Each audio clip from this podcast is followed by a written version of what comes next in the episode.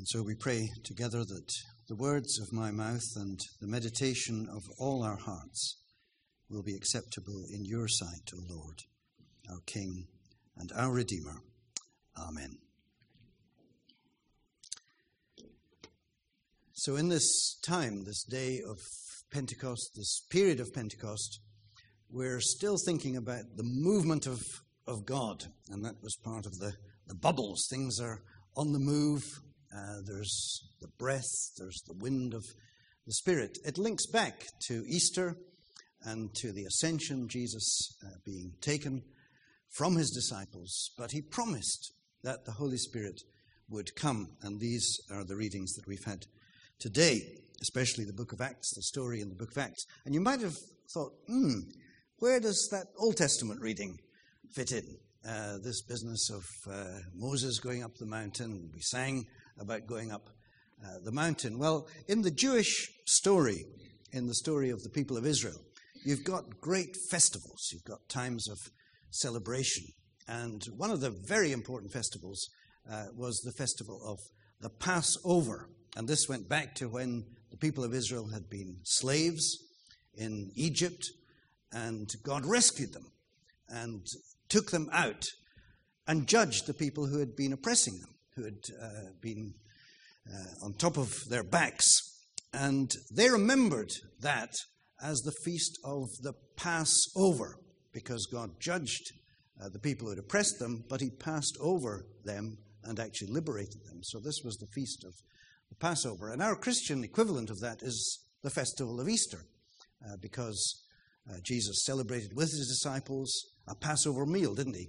And then uh, you have his death and resurrection. And this is the Easter celebration that we had and always have in our Christian year.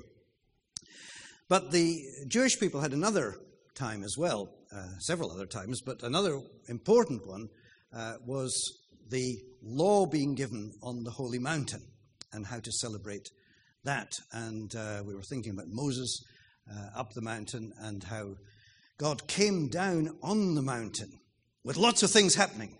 That's the reading that Lee brought to us. There was thunder and lightning, and there was fire that came down, and there was a cloud. And all of this was very dramatic, and uh, God gave the law to uh, the people through Moses.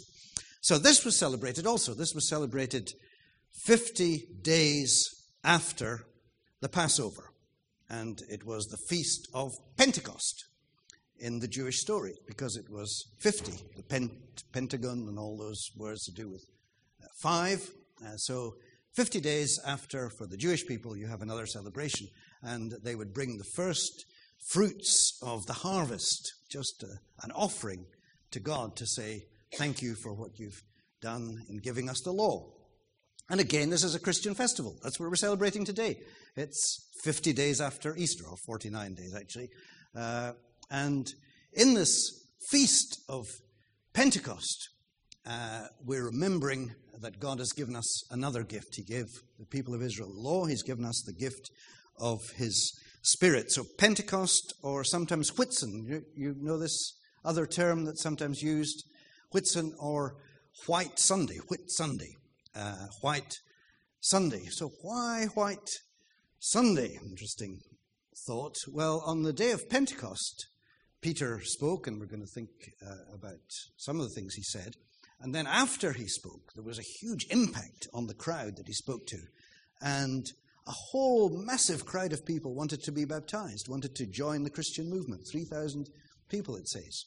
So they were baptized. So Pentecost is a baptismal event as well. We're not baptizing anybody today, but some other Pentecost, I'm sure we will be. And um, this is the white bit, because people dressed in white when they were being baptized. And uh, here's something from a church that Janice and I were part of for some years in, when we lived in Prague, uh, the international church uh, there, and I was helping to lead this church. And we just wanted to kind of say, we can still do this, we can still dress in white.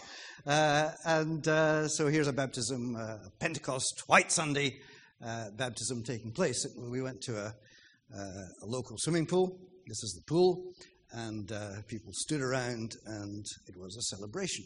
So, this is Pentecost, this is Whitsun, White Sunday. Now I'm going to take you to the Venerable Bede. Let's uh, go to the Venerable Bede. And did any of you see the program on Friday about uh, the story of Britain and the development of Britain? No, you were no doubt doing far better things than watching television. Um, anyway, this was uh, the first of a series, and uh, it's talking about how did the country develop, how did the identity develop, and uh, a chunk of that program uh, was about the Venerable Bede and his book, uh, which was about uh, the church and its story, but also about how England was developing an identity and a language. So he's a very important guy. He wasn't always venerable. You know, some of us who are venerable were young ones.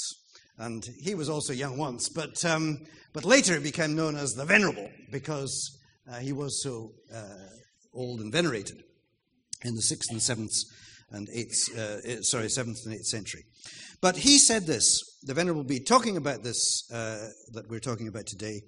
He said, on that occasion, back in the Old Testament, uh, here the fire came down upon a mountain. But now, in the coming of the Spirit, the grace of the Holy Spirit is not just coming on a mountain, but in these tongues of fire coming down, resting on each one of them. That's really significant. These people were waiting to see what was going to happen. And I don't think anybody had thought this would happen. Uh, but the Holy Spirit comes down on each one of them uh, in the appearance of fire, as tongues of fire. But there's a difference, isn't there, between those two things? That fire coming down on the mountain. Who was there on the mountain? One person. Yeah? At the top of the mountain, Moses. And all the other people were told, You can't come up. It's, this is a holy place. You've got to stay down there. So that's what happened in the Old Testament. But in the New Testament, as we read this record in Acts, it very, very clearly emphasizes everybody's involved. Nobody is left out. The reading really itemizes this. I will pour out my spirit on all people. They were all there. They were all filled with the Spirit. The sons and daughters, the young men, the old men, the servants, all of them are filled with the Spirit. So, this is where we are today in Camborne Church. This is an empowering, a movement, a wind of the Spirit that every one of us can be affected by if we're open uh, to what God is wanting to do in our lives. And I think that's really, really exciting and very, very important. So there is the fire, there is something that may have been dead and lifeless, but it comes alive, just like a fire brings things uh, to life. One of the churches that I was in at one time, as a member of the church, I discovered that in the leadership, this was a Baptist church, and uh, some of you probably don't know the terminology, but the leaders in the church alongside the minister are often called deacons. And I discovered that one of these deacons was called the fire deacon. And I thought, wow, that's something, isn't it? They're, they're ready for the fire of the Spirit to come, and they've got somebody ready to just say, hey, the Spirit has come, the fire has come, and this is the fire deacon. But sadly, I found out it was just the person who was responsible if there was an actual fire uh, for getting people out of the building. Um, bit disappointing, but the, the idea has never left me uh, that there could be somebody who just discerns what's going on and says, This is what the Spirit is doing in our church, the fire deacon. So, any volunteers, see me afterwards. Um, but Bede, when he talks about this, the Venerable Bede, also says this offering at uh, the time of Pentecost that the Jewish people made, it was an offering of things. It was an offering of the first fruits of the harvest. But he said, there's more to it when it comes to Pentecost. There are things we can offer, but actually we're offering ourselves. And that's the harvest that is coming. It's a harvest of people coming to God, being offered to Him. And this, again, is such a kind of privilege, but also a challenge to us, isn't it? Uh, here today, to think about that picture of the church as a new community, the first fruits of the redeemed of all the earth. And Also, that idea of first fruits and maybe the 50 years. There was a, a 50 years of Jubilee uh, that God said uh, there should be freedom for people after 50 years. So, this 50 years is also saying there's something bigger that God is, is going to do this Jubilee, this rejoicing, this setting free. And the first fruits is you know, not a big group of us here in, in Camborne, but probably the same kind of size of group that was there at the day of Pentecost when the Spirit came. And they were first fruits. They were a smallish group. But the effects of that have been enormous, have been huge beyond description throughout the centuries and throughout the world. So the Spirit poured out, and the gospel being proclaimed, the good news being proclaimed. And did you notice the different languages that were there and uh, the different places that people came from? From Egypt, uh, the reading uh, says, in between the two parts that we read. From Cappadocia, from Mesopotamia, from uh, Crete, Pamphylia, uh, from Libya. Different people, different languages. And as the people that were there, this group of people, just like us, began to speak and to say, This is what we think is happening, those other people began to hear it in their own language. It's an amazing thing. Later in the New Testament, we can read about Paul talking about praying and worshipping in tongues. In uh, particularly Corinthians, he speaks about this. But this was a kind of event of communication. This was people hearing these words being spoken in their own language. So that is where we come to as we think about uh, us today in Camborne.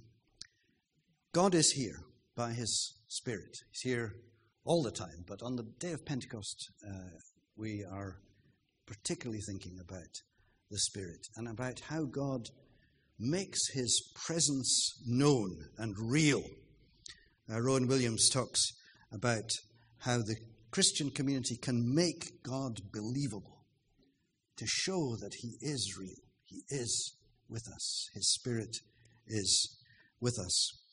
And in the story of the church, there's not just the day of Pentecost, but other times when people have said, something special has happened. The Spirit came very close to us in our church services, in our community. It's happened throughout uh, history, and I've looked at some of this. Um, uh, as, as I've looked at images of Pentecost and read stories about things that have happened in churches, very much like us in Camborne. Uh, some of you may know Ridley Hall in Cambridge. It's a place where people thinking about Anglican ministry uh, will go to uh, be trained. And the person who set this up, uh, this Ridley Hall, Handley Moule, he describes uh, an experience that he had as a teenager. And he said, In our church community, when I was a teenager, uh, something special happened. He talks about the Spirit, the Holy Spirit, being poured out on their community where he lived. And he said, The pastor and the pastoress, this was actually his mum and dad. Uh, his dad was an Anglican vicar, and so he said the pastor and the pastoress went all round the community, all round the village, talking to people and people were coming into the church. Uh, and he said, so many lives were changed. Hundreds of people were changed just in that period of time, in that one community. So that's the kind of thing we can read about. Or I actually uh, looked at um, another experience in Norfolk, and uh, this is a church where you might think, things are just going to carry on much the same, you know, year after year. It doesn't look much like a kind of revival scene, does it?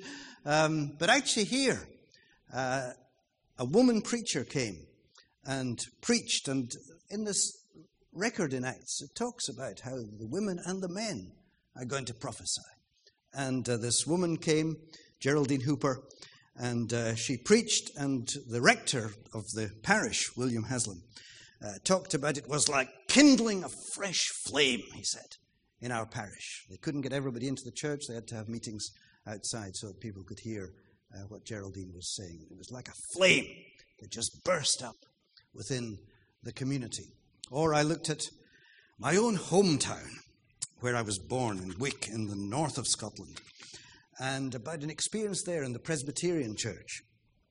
And the minister talked about how the Holy Spirit came on this Presbyterian congregation, and especially on the young people in the congregation and the children in the congregation.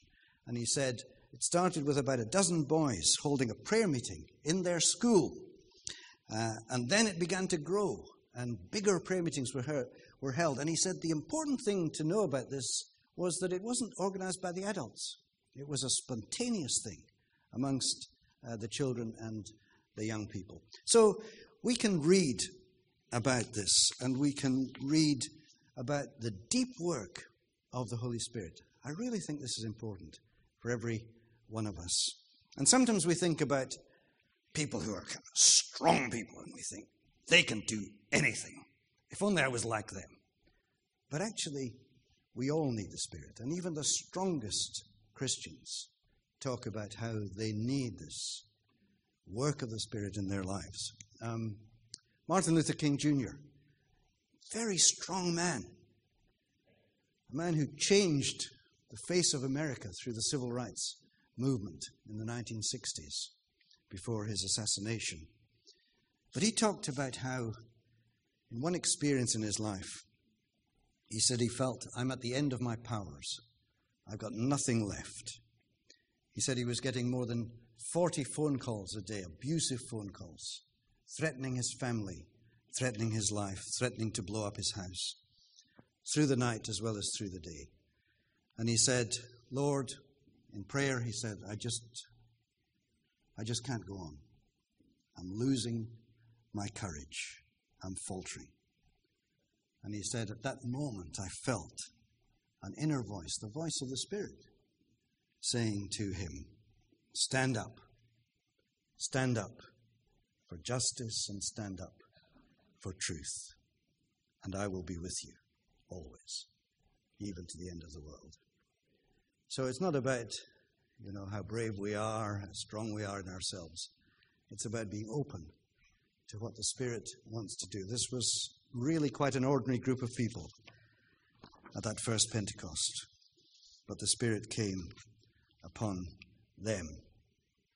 Martin Luther King Jr., but another example, not somebody we even know the name of, a child, but similarly afraid as was Martin Luther King Jr., similarly afraid in the night. And this child went to her mother, and her mother said, You don't need to be afraid in the night, in the dark. God's here with you in your room. And this girl said, I know that God is here. I believe God's here.